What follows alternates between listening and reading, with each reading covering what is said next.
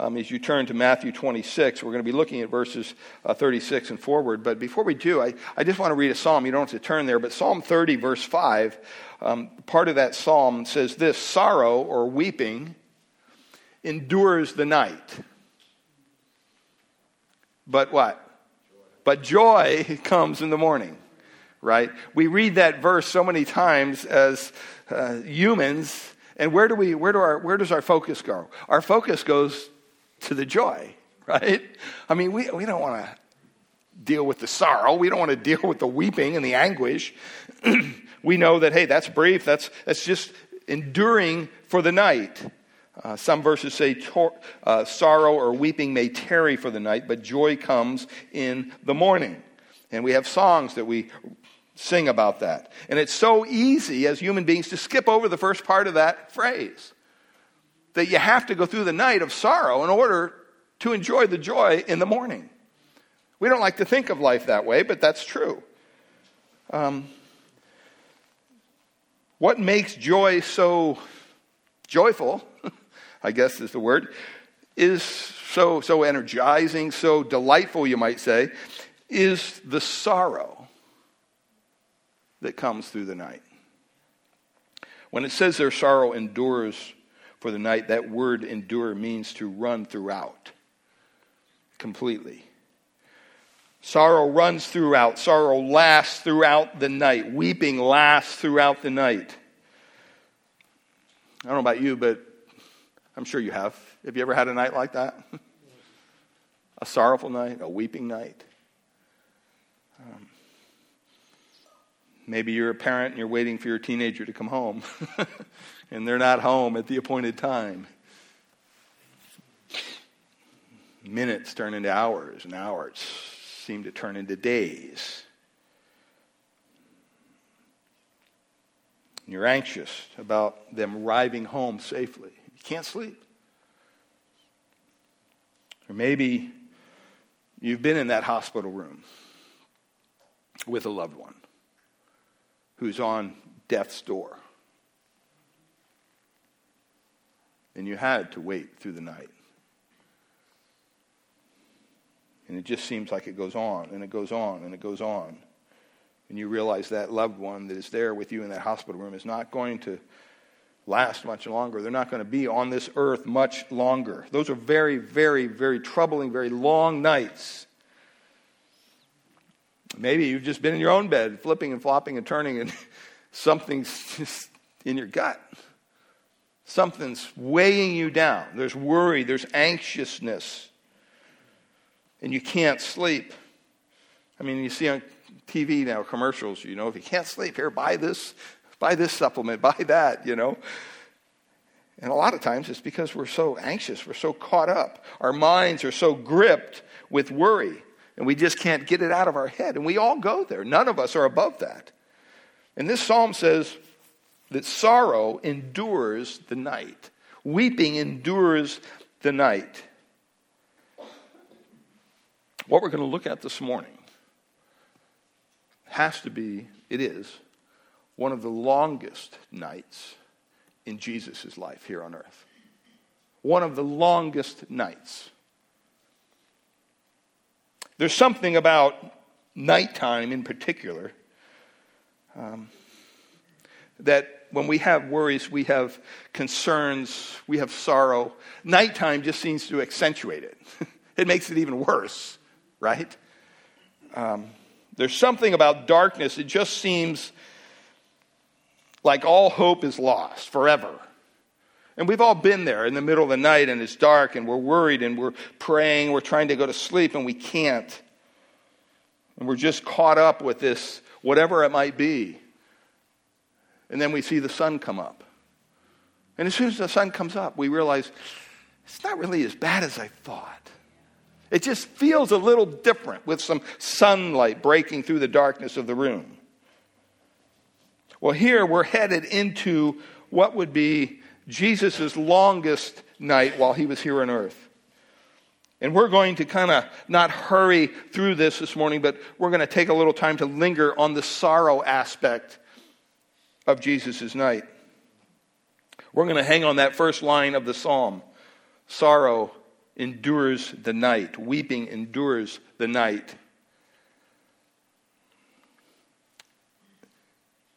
It's going to be a hard message. It's going to be a heavy message. Uh, it was hard for me to study this this week just because it's so somber. And for years, on Psalm, Palm Sunday, I would always teach, hey, Jesus joyously coming in, people singing Hosanna. And, you know, we, we've had those messages, and those are wonderful. That's not one of these, this is not one of those messages. I'm just warning you. Okay? It's not. We're looking at Jesus' longer, longest night in his life. It's going to be a heavy message because what we're going to read is a very somber text. It's not a text you'll read and go, Yippee, I'm happy in Jesus.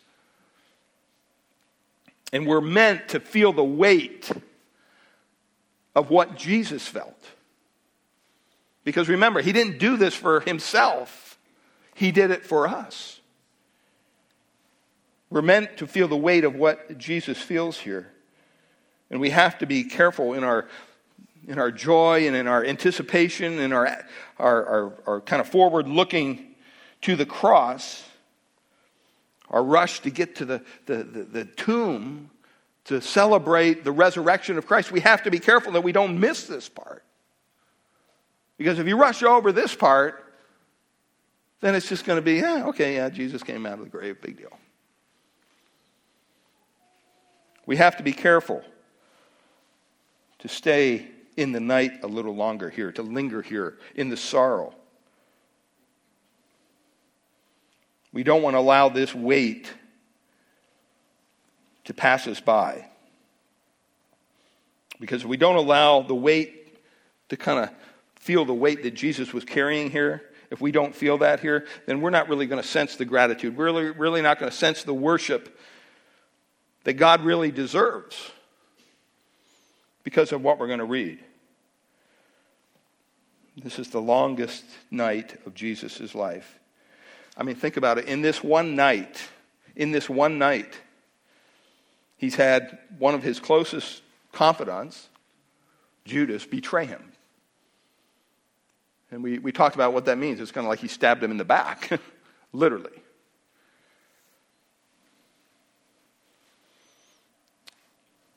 He's arrested. He's convicted of crimes that he didn't commit. That would be hard. That alone would be hard, right? If you got arrested and thrown in jail for something you didn't even do. Not only that, but he had one of his closest friends, the one who said, Lord, I'll die for you. Deny him. So not only does he go through Judas's betrayal, he goes through what? Peter's denial of him. And ultimately, it's not just Peter. Everybody around our Lord abandons him, leaves him. He alone is on the cross. It's a long night for Jesus. And so we're going to look at one part of this long night. And I'm hopeful and I'm, I'm prayerful that the Lord will allow you this morning to feel the weight of the text we're going to read. Because if you do, the empty tomb, as we're marching down the pathway toward Resurrection Sunday, it's going to be a much, much greater celebration for you if you understand the gravity of this situation that Jesus finds himself in. So, as you took your Bibles there, um, you turn to Matthew 26. This is basically uh, the last time when we were here, we were studying that Jesus was up there in the upper room with the disciples last week. And they gathered to celebrate the Passover, you remember? And Jesus has done something incredible with the, the Passover. He changes the meaning of the Passover because it's something that the Jews celebrated for years. Over you know, 1,300 years, they celebrated the Passover. And they've been celebrating the Passover, which is basically the celebration of the, the freedom from s- slavery under Pharaoh. But Jesus gathers his disciples around and he, he says to them, you know, from here on out, we're not going to be looking back at what God did for the, the nation of Israel. That's, it's there, it's history, but that's not going to be our focus. It's no longer looking back about getting out of physical bondage and slavery to Pharaoh. That's done. Now, you're going to look at this, this moment that I'm having with you right now in the upper room. This is what he wanted them to see. Because what I'm going to do, Jesus was telling them, in this spiritual liberation and in this spiritual freedom through my sacrifice, you're going to be free from sin and death and hell. It's so much more significant than just the Passover. And I'm going to provide this through my death and my resurrection. And that's why we celebrate the Lord's table today. That's why we celebrate communion. We did last week.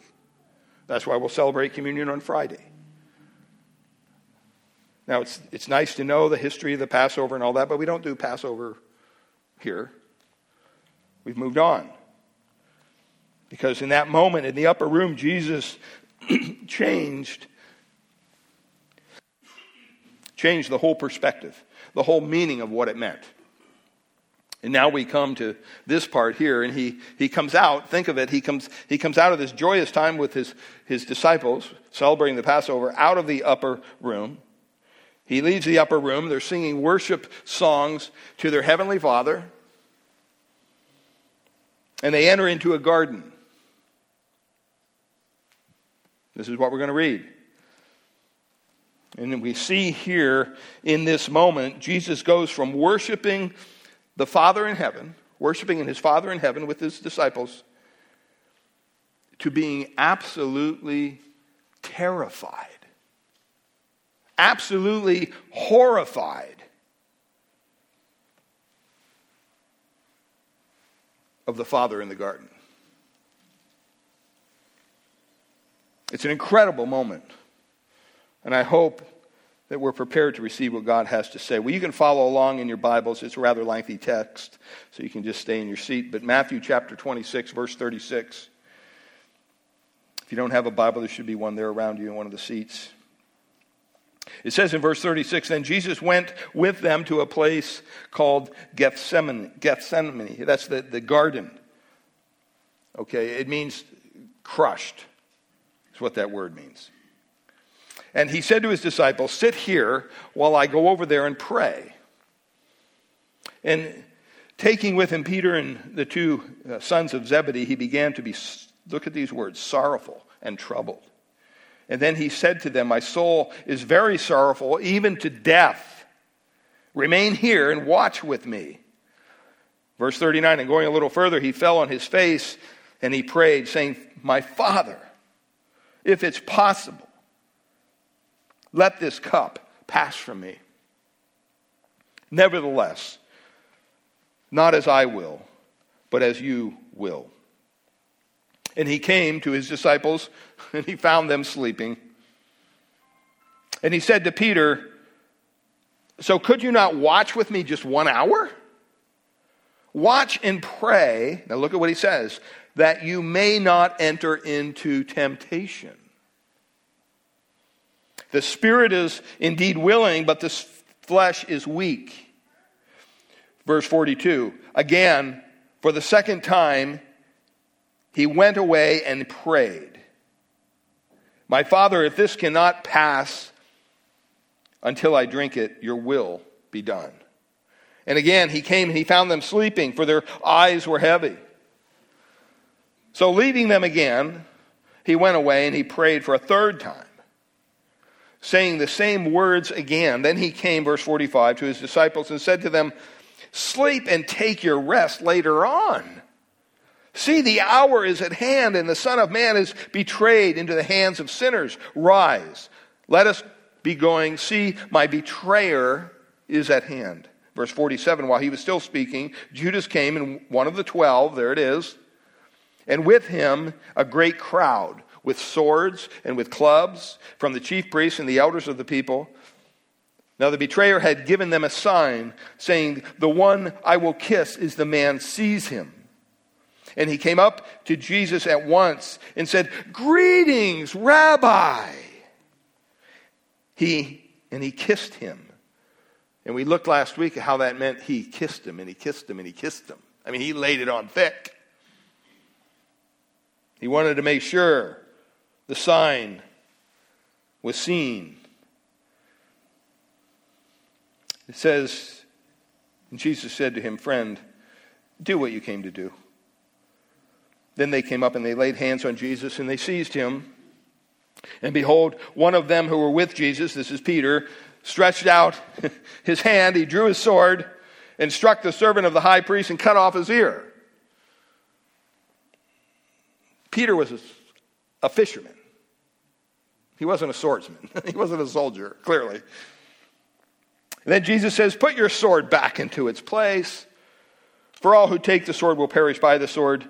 Do you think that I cannot appeal to my Father and he will at once he will at once send more than 12 legions of angels? But how then should the scriptures be fulfilled? That it must be so.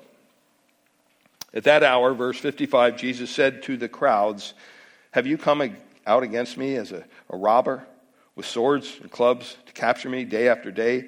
I sat in the temple teaching, and you did not seize me. But all this has taken place that the scriptures of the prophets might be fulfilled. Then the disciples, the, the, then all the disciples left him and fled. this is a heavy message because we need to bear the weight of it, of what's going on here. We need to feel the weight because we know that joy will come in the morning, but right now we have to linger a little bit here in the darkness. So they go into here the garden.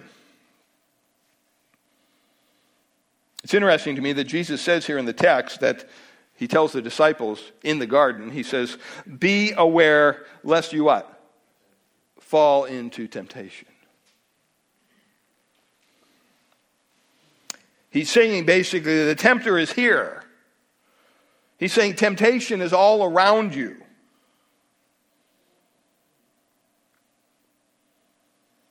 So let's put that together. They are in a garden, and temptation is everywhere.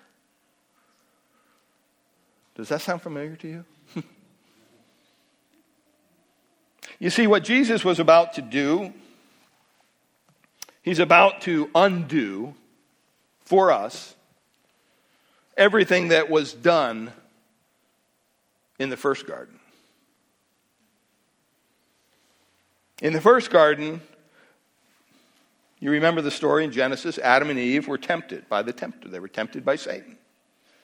And what happened? They fell. They gave in to the temptation, they blew it. we deal with sin every day. That's a reminder, right? Unless you think you would do anything different, you wouldn't.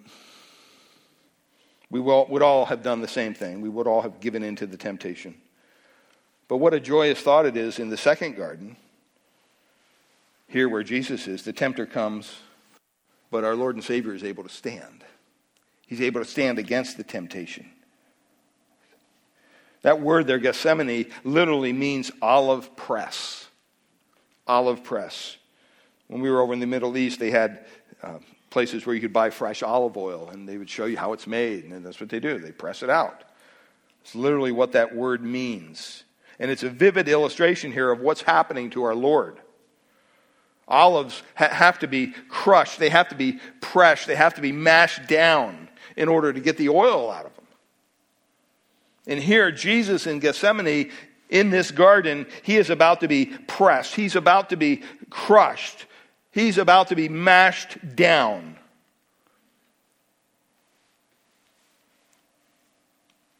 And the temptation that is pressing against him, and ultimately he'll be crushed by the Father on the cross so that precious blood flows out for us. Remember, it's not for himself, it's for him. It's for us, it's not for himself.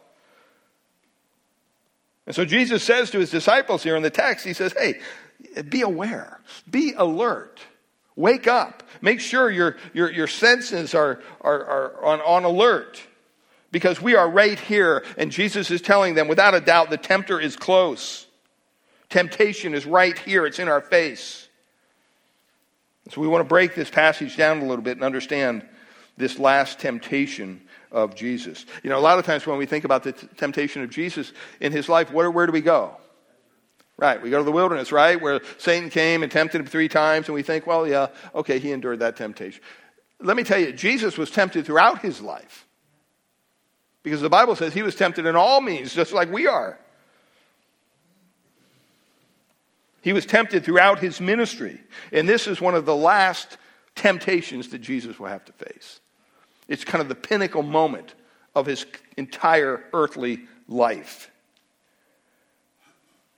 So, this is the, the highest point of stress, stress. It's the highest point of grief. It's the highest point of sorrow that he will experience as a human being. Right here in the garden. Jesus warns them you're about to be tempted. See, it's not just Jesus in this garden who was tempted. The disciples were going to be tempted too. That's why he wanted them to pray, that they wouldn't fall into the temptation. They're being tempted to abandon Jesus. And guess what? They failed the temptation, didn't they? They gave into it. They did. They did abandon their Lord. And here Jesus is being tempted to abandon what? God's will. He's being tempted to abandon God's purpose for his, for his time here on earth. I mean, praise God this morning, he stood victorious over this temptation. So that's what we're going to look at. Look at the first point in your outline there the weight of his temptation, verses 36 and 38. I want you to notice the weight of his temptation. I mean, just listen to the descriptive words that this text and other gospels use describing how Jesus felt in this moment. In verse 36, it says he went to this, his disciples went to this garden, Gethsemane. then Jesus went with them to a place called Gethsemane, and his, said to his disciples, Sit here while I go over there and pray. And taking with him Peter and two sons of Zebedee, he began to be sorrowful and troubled. Sorrowful, troubled. And then he said to them, My soul is very sorrowful. So sorrowful wasn't descriptive, descriptive, descriptive enough. He had to say very sorrowful, even to the point of death, he says. and he says, Remain here and watch me. Watch, watch with me. In Luke 22, verse 44, it says, And being in agony, that word, agony. Have you ever been in agony? He prayed more earnestly, and his sweat, verse 44 says, became like great drops of blood falling down to the ground. Falling down to the ground. Mark 14:33 describes this scene as this. And he took with him Peter and James and John and began to be, listen, greatly distressed and troubled. Those are the words he used. Greatly distressed and troubled. And he said to them, My soul is very sorrowful, even to death. Remain and watch. It's almost as if all the gospel writers are trying desperately, they're, they're, they're, they're, they're trying so hard to describe what Jesus is going through through mentally, through emotionally, through physically in this moment. And they're all, they're all grasping at adjectives and stuff, everything they can find that would describe this situation. And, and these words that are being used overwhelmed, sorrowful, troubled, anxious, crushed, distressed. These are incredible words in the original language. They're very strong words. I mean, Luke even says that Jesus, as he was praying, he sweat great drops of blood. Now, Luke was what? What did he do for a profession? He was a doctor, so he knew what he was talking about. There's a medical condition. Hematidrosis, as it's called. I don't know if I pronounced it right, but that's what it's called. And it's a very rare medical condition that causes you to ooze or sweat blood from your skin. And from what I read, it's, it's caused a lot of times by incredible stress, incredible anxiousness. what happens is the small little vessels and capillaries in your face are, are just filled up with blood. And and they begin to break. And as you sweat, the blood comes out with the sweat. It's actually a known medical condition. And so Jesus here on this last night was under extreme pressure, extreme grief, extreme stress, a lot of sadness.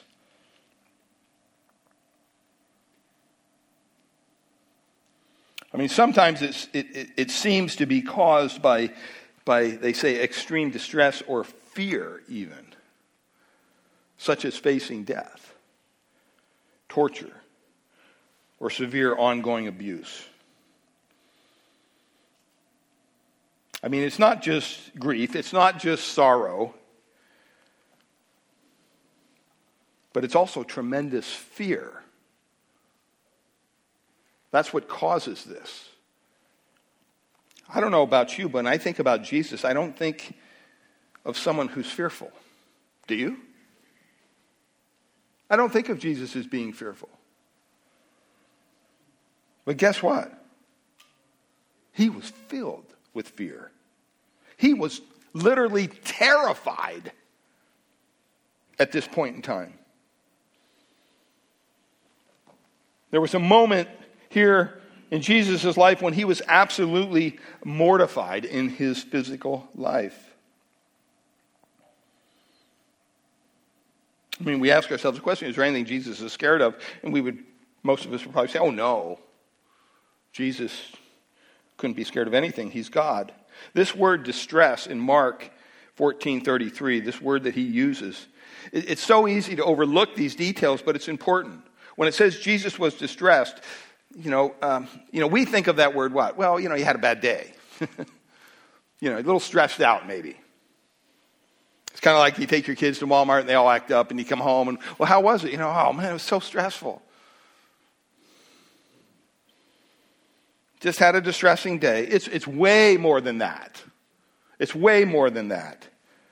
This word distress in Mark literally means this it means to be gripped with shuddering terror and absolute horror. Wait, isn't this Jesus? we're talking about? Yes, that's exactly who we're talking about. When Mark said he was distressed, he was shuddering with horror and absolute terror. As I read this past week, some scholars describe it this way, just to give you an idea, sense like, well, how would you, what would cause you to feel this way? One scholar describes it this way If you walked into your house, you came home one day, you walked into your house, and you found your whole family slaughtered, murdered, dead, and then nailed to the, the walls of your house. I mean, can you even imagine what would be going through your mind in that moment? It's totally unexpected. You walk in, your whole family's dead, they're hanging on the wall. This is the kind of horror, this is the kind of, of absolute terror that was running through Jesus' heart.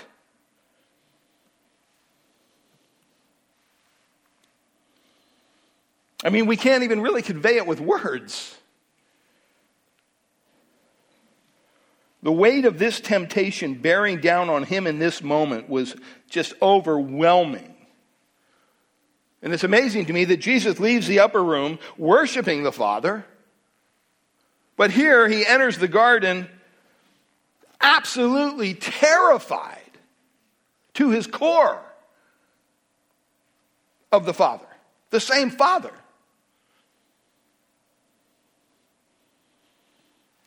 You could say Jesus is beside himself with fear. See, the question that we have to ask ourselves is why? Why? What is so terrifying to Jesus in this moment? Now, don't forget, Jesus not only represents us, he represents you and I on the cross of Calvary, he also represents us in the Garden of Gethsemane.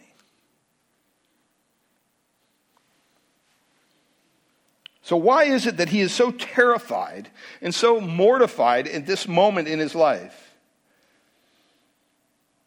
Here's the reason it's, it's because it's for you, it's for me, it's for us. See, Jesus is not going through this process for himself. The Bible says that Jesus is God in the flesh. He needs nothing, he wants nothing, but he is allowing himself to go through this for us. So you ask the question so, what is it that's so terrifying? What is it that has our Lord and Savior shuddering with fear and horror? Well, I'm going to tell you what it's not before I tell you what it is. First of all, it's not the fact that he's facing death. Jesus was not afraid to die, my friends. That's the whole purpose he came. He said in Mark 10 45, For even if the Son of Man came not to be served, but to serve, and to what? Give his life a ransom for many. He was not afraid to die physically.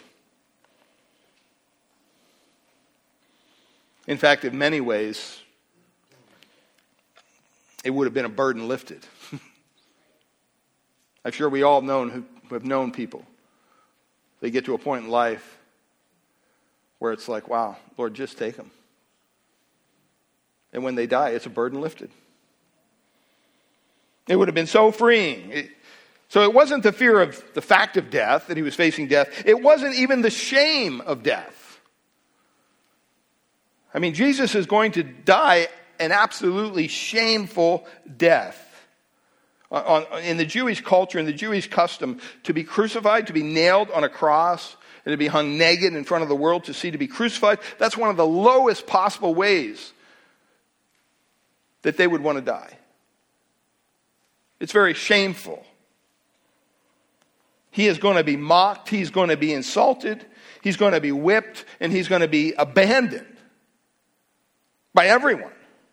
And he's going to be nailed to a bloodied cross as a, as a kind of a public spectacle. It's completely shameful. And, and Hebrews tells us in Hebrews 12, 2, it tells us this that we should look to Jesus, the founder and perfecter of our faith, who for the joy that was set before him, what did he do? He endured the cross. Then it says this despising the shame. And he's seated at the right hand of the throne of God. Jesus despises the shame, but he wasn't afraid of it. This is what, not what caused this horror in his soul. So if it wasn't the fact of death, it wasn't the shame of death, some people say, well, it must have been the, the physical, you know, pain of death. Now, we have to be careful here because we don't want to minimize the excruciating pain that Christ went through physically. To be crucified is it's unbelievably painful. I don't say that from experience, obviously, but from what I've read about it, it's, it, it is very, very painful. I mean, basically, you end up suffocating yourself to death because you can't hold yourself up anymore on the cross. And so I, I'm not trying to minimize how excruciating it was. And if you watch kind of the, the Passion of the Christ, that movie, that's what it accentuates. It, it, it puts in our face really what Christ went through physically. Unfortunately, it stops there. kind of like it glorifies all the physical stuff. Well, there was a lot more going on than just the physical pain that Jesus endured. And if you think about it, over the course of history, even as hard as it was for Christ to go through that, there have been many Christians over the last 2,000 years who have faced a painful death. for the cause of Christ. And really, they moved toward it rather than from it. Think of some of the early church fathers. I think of Polycarp. And there's a lot of stories, but one comes to mind Polycarp. And he was an early church father, and he was basically, they took him out and they strapped him to a pole. And they dumped fuel oil all over his body and tar. And then the emperor shouted out to Polycarp, Curse Christ or die. Here's what Polycarp replied How can I forsake my king who has saved me? I will not. And then he said these words Light the fire.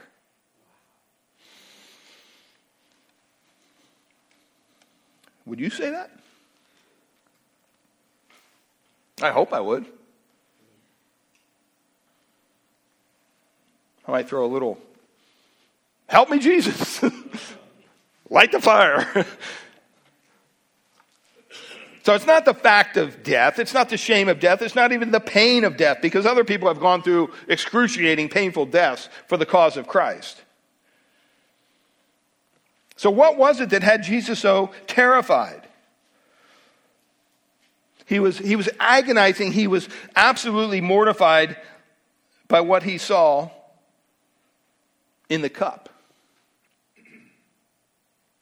In our text, it tells us, he tells his father, Let this cup be taken from me. Let this hour pass by. What is, what's in the cup? What's in the cup, beloved, is, is are basically all the sins of all those who would put their faith and trust in Christ for salvation. It's all of God's wrath, all of God's punishment, all of God's righteous hatred toward those sins. And he was to drink that cup, even though he had never committed one sin. He was perfect in every way. On the cross, he would bear the weight of all of the sins of all those who would be saved in all of eternity, in all generations for all of eternity.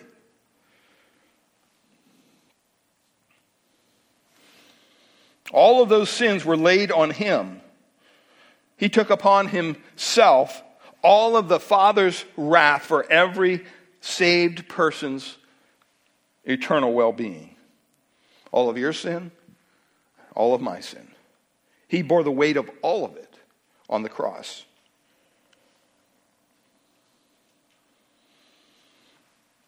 But all of the spiritual death that you and I, as individuals, would receive because of our sin, he took it upon himself.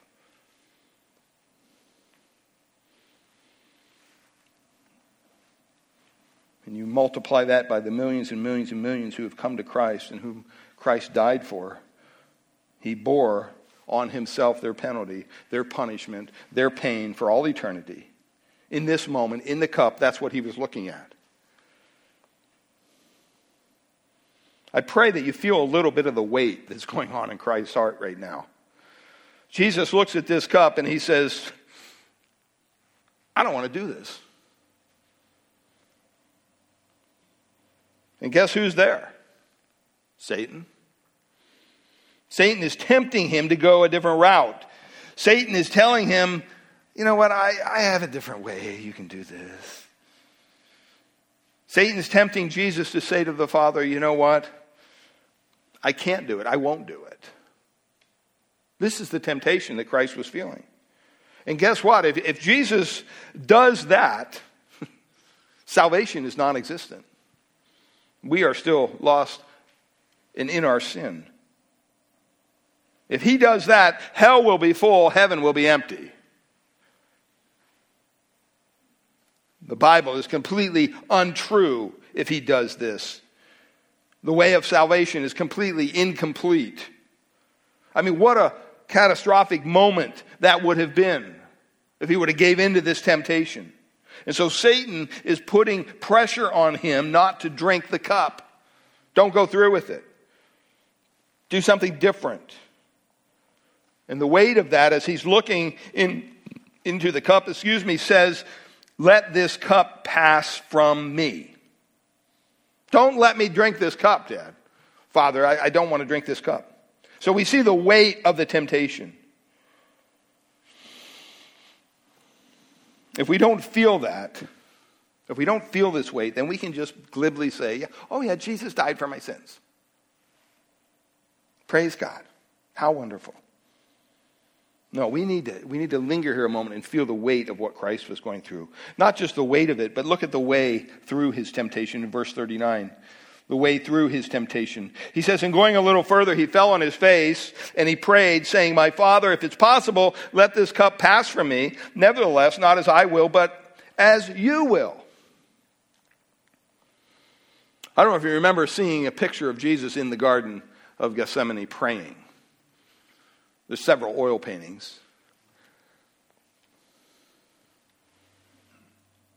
But it really, I don't think they read this scripture, the painters. Because if you remember, the picture kind of has Jesus kneeling down, his hair is flowing, blue eyes, not a drop of sweat on him. He's kneeling down, he's got his hand on a big rock, and he's looking up into heaven, and the Shekinah glory is shining like angelically upon his face. And we say, wow. Guess what? That Jesus is not real. That's not what's going on here. That is not what's going on here. It's the really, I mean, when you read this text and you look at the painting that is so popular, it's the painting's absurd. The picture we have here of Jesus in the garden is Jesus is disheveled. He's, he, is, he is profusely sweating. And he's even bloodied by his own sweat. He may have ripped part of his robe because he's in such agony and, and horror. And he's, he's basically flung himself down prostrate on the ground and he's collapsed on his face and he's shouting, he's pleading with his father. I believe that's why, you know, when Jesus has the disciples, they come to the garden, some of them stay here, and he takes three of them, he, here, you can come a little further, right? And he brings them, and he goes, You guys wait here. I'm going to go pray.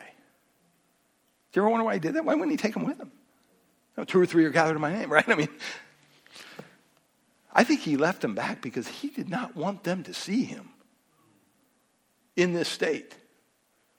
He was, he was so undone. If they would have seen him with this fear, and they would have thought, wait a minute, they would, they would have been heading for the hills. They would have ran away quickly. This is not the one, the Jesus that we think about often. We just don't. But listen, this is us. Remember, he did this for us. This is the state we would be in if we were facing what Jesus was facing. He's representing us. It represents you and me. He's doing this for us. He's not doing it for himself. And so he's flat on his face and he's pleading his case. I mean, he is just a complete mess. How often do you think of Jesus that way? most of the time we don't. I mean, most of the time we think of the prim and proper Jesus. We think of, of the Jesus who never sweats under pressure. I'm telling you, that Jesus is not real.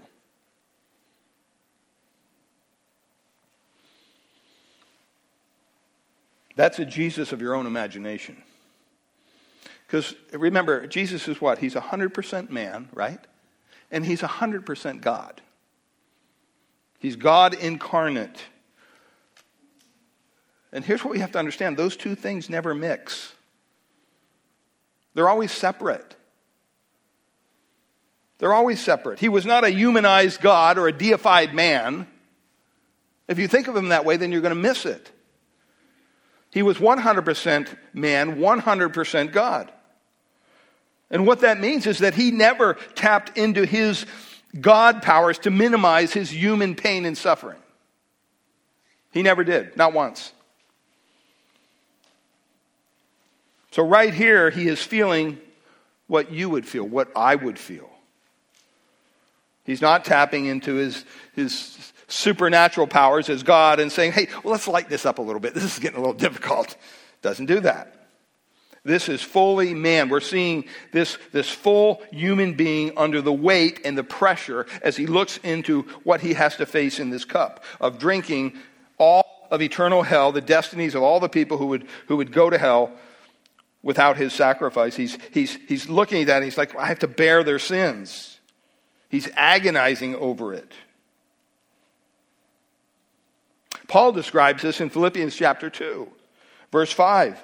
He says, Have this mind among yourselves, which is yours in Christ Jesus, who, though he was in the form of God, did not count equality with God a thing to be grasped. But what? Emptied himself by taking the form of a servant, being born in the likeness of men, and being found in human form, he humbled himself by becoming obedient, what does it say? To the point of death. Even death on a cross. See, Paul is telling us Jesus did not tap into his divine powers for his own advantage. He could have. No, he allowed himself to feel the weight, to feel the pressure of this temptation that he was facing. And you ask, well, why is this so important? Why is this so important? Well, I think it's important for a couple reasons. First of all, it strengthens our faith in who Jesus is. I mean, Jesus said, I'm God in the flesh. This is who I am, and I'm going to show you who I am. I mean, no one could have endured this, beloved, except the perfect man who is God incarnate. He's the only one.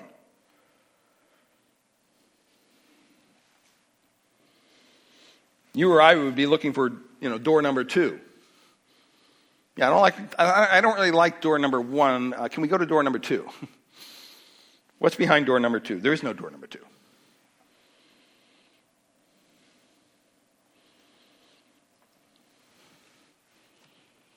I mean, there are two doors Jesus was facing. The two doors are basically he could save the world, he could die for the sins of the world, or he could save himself. Save the world or save yourself, Jesus? Which is it? Selflessness or selfishness?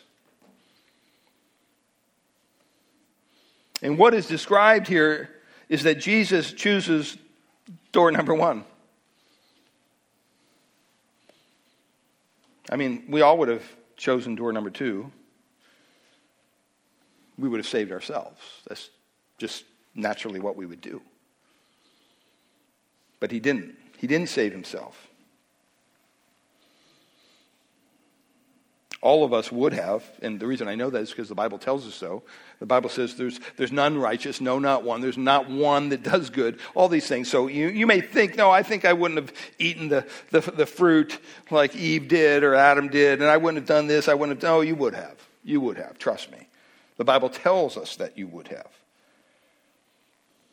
And in this moment, like this, we would have chosen self over selflessness. But he says, I'm not going to do that. Christ says, I'm not going to do that. And the second reason I think is important is it provides a great example for us for the victory that we could have when facing our own temptations. How many times are you faced with a temptation and you think, oh, I could never not give in to this temptation? Well, yes, you can. You have an example of someone right here. I mean, have you ever known what God's will for your life is in a moment in time? I mean, you just knew, I mean, God just showed you, yeah, this is what I want you to do. But then you struggle doing it, right? I mean, we've all been in those situations. You know, we don't even really need to pray about what God wants us to do. We, he's already shown that to us.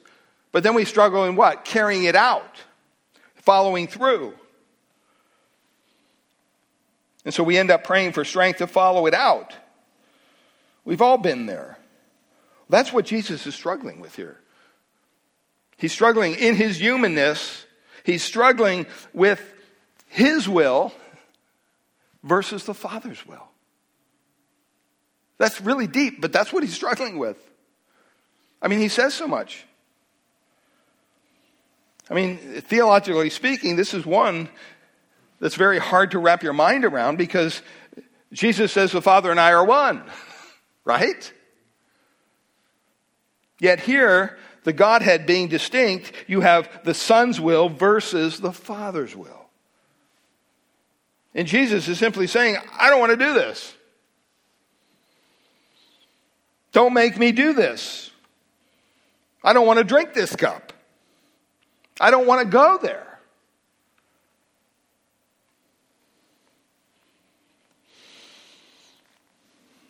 I mean, it helps me a whole lot to know that Jesus is struggling with his will versus the Father's will. Because guess what? I struggle with the same thing every day.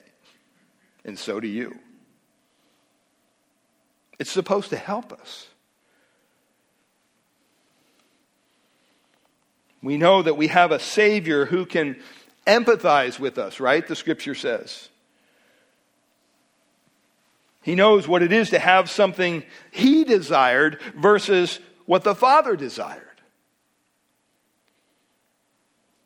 That's why Hebrews 4:15 says this, we don't have a high priest, priest who is unable to sympathize what with our weaknesses.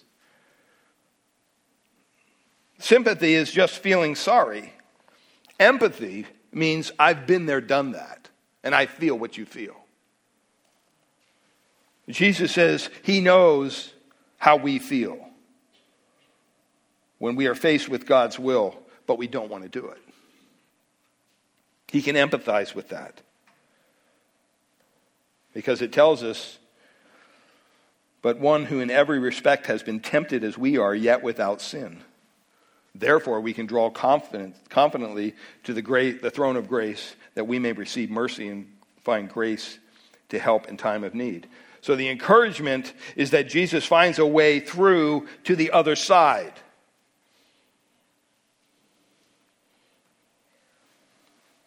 Well, how does he do this? How does he get through this temptation?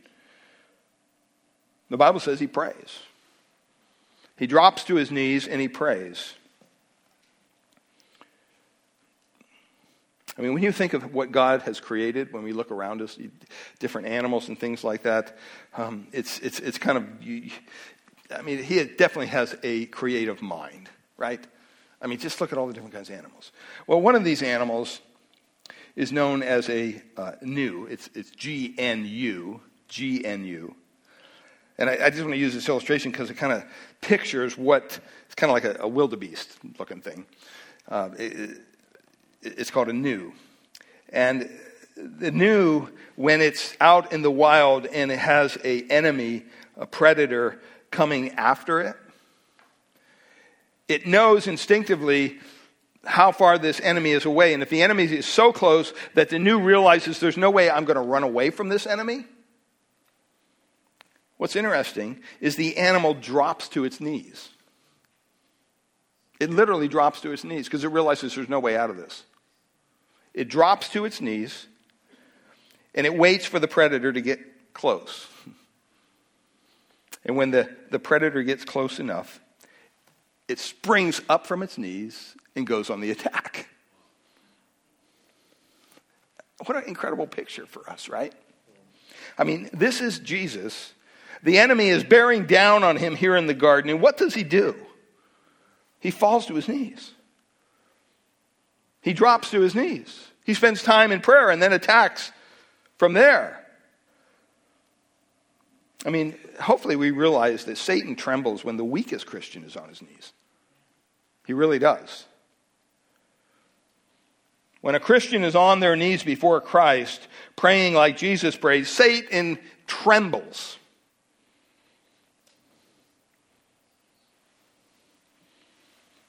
Satan is a, is a real being.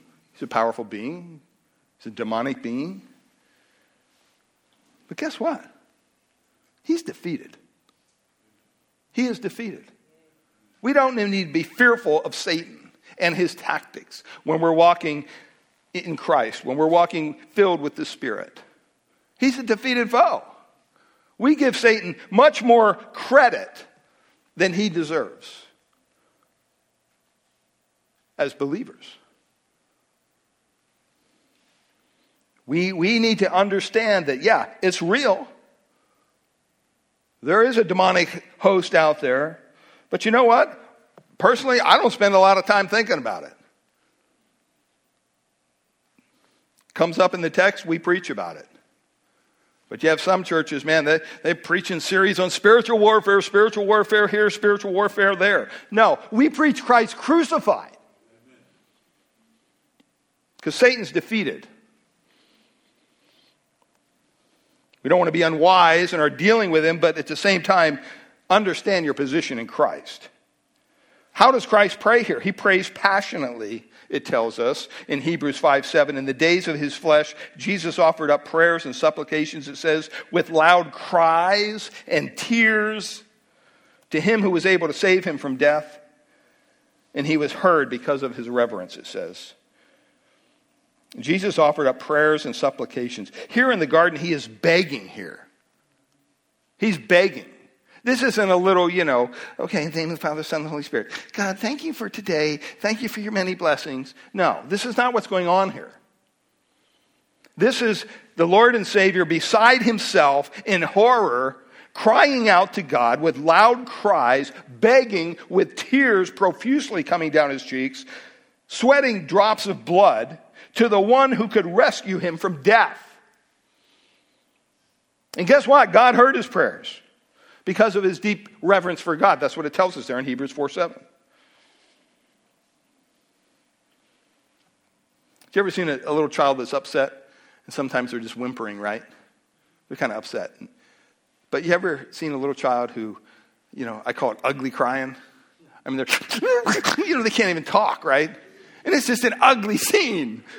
That's what's, that's what's going on here. This is, this is, Jesus is, was full on ugly crying here. This wasn't just a little, well, I'm just leaving some things off, you know, some steam off, or a little whimper. He's not whispering. The text seems like he's shouting. He's pleading. He's begging. He's making his case. He's stating what he desires before his father. And he starts out there, Father, Father. It's the Greek word Abba. It's a, it's a term of familiarity, it's a term of intimacy. Jesus literally is saying, Daddy, I don't want to do this. Daddy, please, don't make me do this. I don't want to drink this cup. Don't make me do it. Daddy, if there's any other way, if there's any other way that we can reconcile humanity, if there's any other way to wash clean and forgive sins, if there's any other way, Daddy, please, please, let's, let's go that route.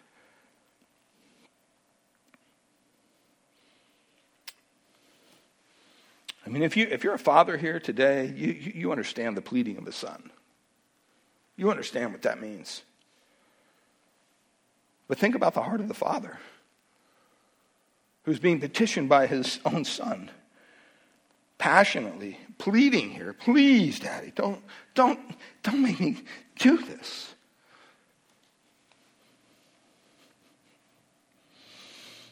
And the father's heart was, you know what?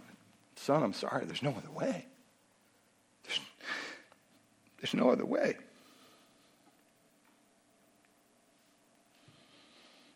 I mean, so many times we talk about the celebration of heaven at the resurrection. Wow, this is great, great, great. How many times do we talk about the desperation of heaven? When we see here the Son of God at his lowest. You may say, well, he knew that he was going to die, right? I mean, he was God. But once again, have you ever known the will of God and yet struggled doing it? I think we all have. I mean, to a lesser degree, think about it. Have you ever signed up for something? Have you ever said, Oh, I'll help you with that? No problem. Yeah, just give me a call. And then the call comes, right? Oh, yeah, you said you'd help me move. know, okay, good illustration, right? And the day comes and you're like, why did I sign up? Why did I say I would do? Then you struggle. Can I come up with an excuse? I, I don't want to do this. This is what's going on here. If there's any other way, don't make me drink of this cup. This shows me that, you know what? No matter how you feel, it's okay to pour your heart out to God. It's okay. So many times when it comes to prayer, we think like we have to have some, you know, we've all been in prayer meetings where, you know, someone starts to pray and it's like, Heavenly Father, we, you know, it's like, whoa, that guy didn't talk like that. What, what just happened? Right? It's kind of a show. It's kind of like, well, what are you doing? When we talk to God, we just bare our souls before God. It's okay to struggle. It's okay to, to be kind of conflicted in your prayers before the Lord. That's what's going on here.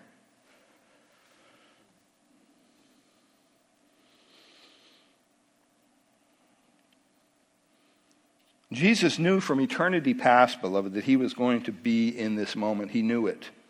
He knew that he would be the lamb in the hands of the Father, slain for the sins of the world. He knew that.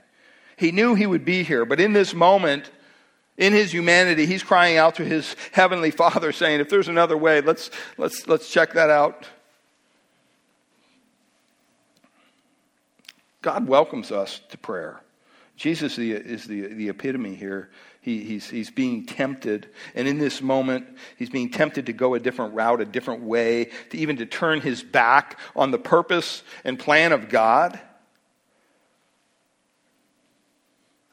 In, in this moment, I'm telling you, it's okay. It's okay. Why? Because he's laying it out before his Father in prayer. I mean, think about it. You're not going to hide anything from God anyway. God already knows what's going on in your life. He already knows what's going on in your mind, in your heart, in your soul. You know, you, you don't have to go before God and pretend to be something you're not. Just lay it down in prayer. He prays passionately. He also prays specifically. Matthew 26, verse 39. My Father, if it's possible, let this cup pass from me. Nevertheless, not as I will, but as you will. He prays here very specifically. He says, if there's any other way, I don't want to drink this. I don't want to go there. I don't want to bear all of this wrath for all of these sinners who don't even care. I don't want to do it. He's praying for an alternative. And this is important. Remember this temptation is not sin. Temptation is not sin.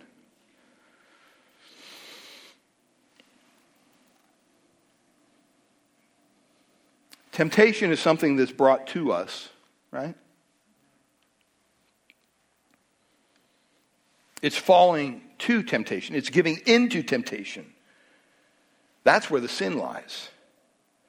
And so, in the midst of this temptation to reject the Father's cup and to find another way, Jesus isn't sinning here.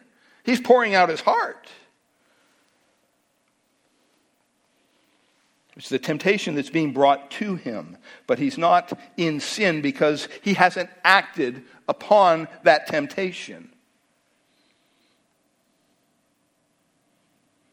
That's why he's telling his disciples who don't understand, but he's trying to tell his disciples stay on the alert. Satan is close. We're right here next to this temptation. I mean, if I would have told you when you came through the doors this morning, you know what? When I came in here at 6:30 this morning, I walked in and there was a giant poisonous, deadly poisonous snake. And it scurried off under one of the radiator things. So just I just want you to be aware as we go through the service you know, the, a snake possibly could leap up and bite you. I don't think you'd just, you know, you know, whatever, you know. You'd be awake.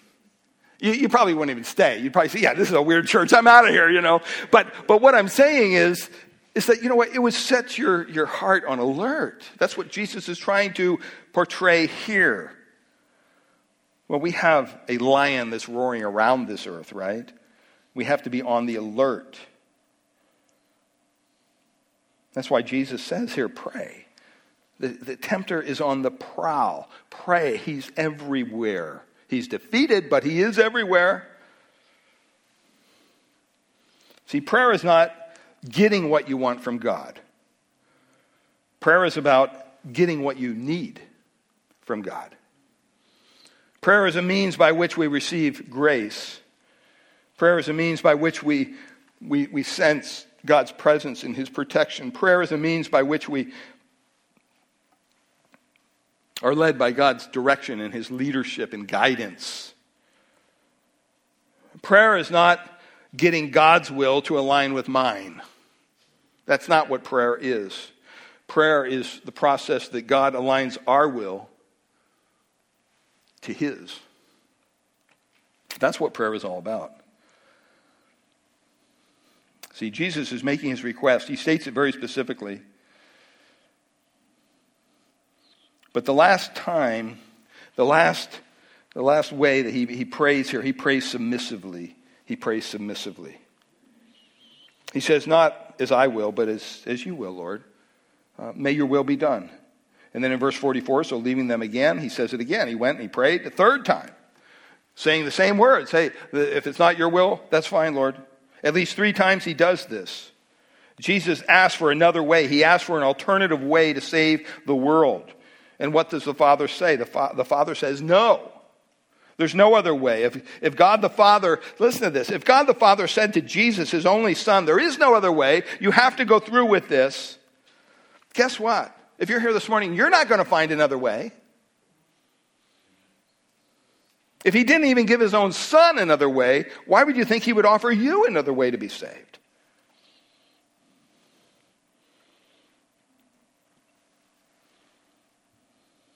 And the poor disciples, I mean, they're just sleeping. I mean, if, if you were to pull back from the scene and be able to see it from afar, I mean, to think that Jesus is, is this undone in prayer at this point and moment of this process of going to the cross, I wouldn't have a whole lot of faith personally that he's going to make it. I mean, he's not even to the cross yet, and he's, he's completely unraveled.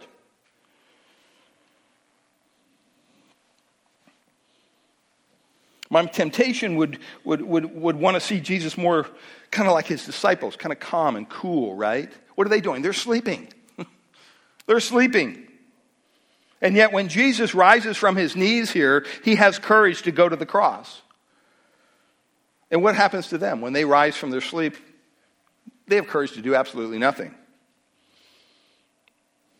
There's no coincidence here that Jesus prays for three hours and he can conquer sin, hell, and death. And they sleep for three hours and they have no power at all and they abandon their Savior. Well, the last thing here quickly the win over his temptation the win over his temptation.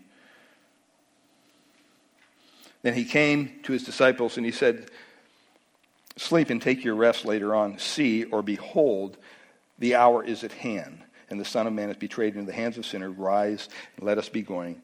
My betrayer is at hand.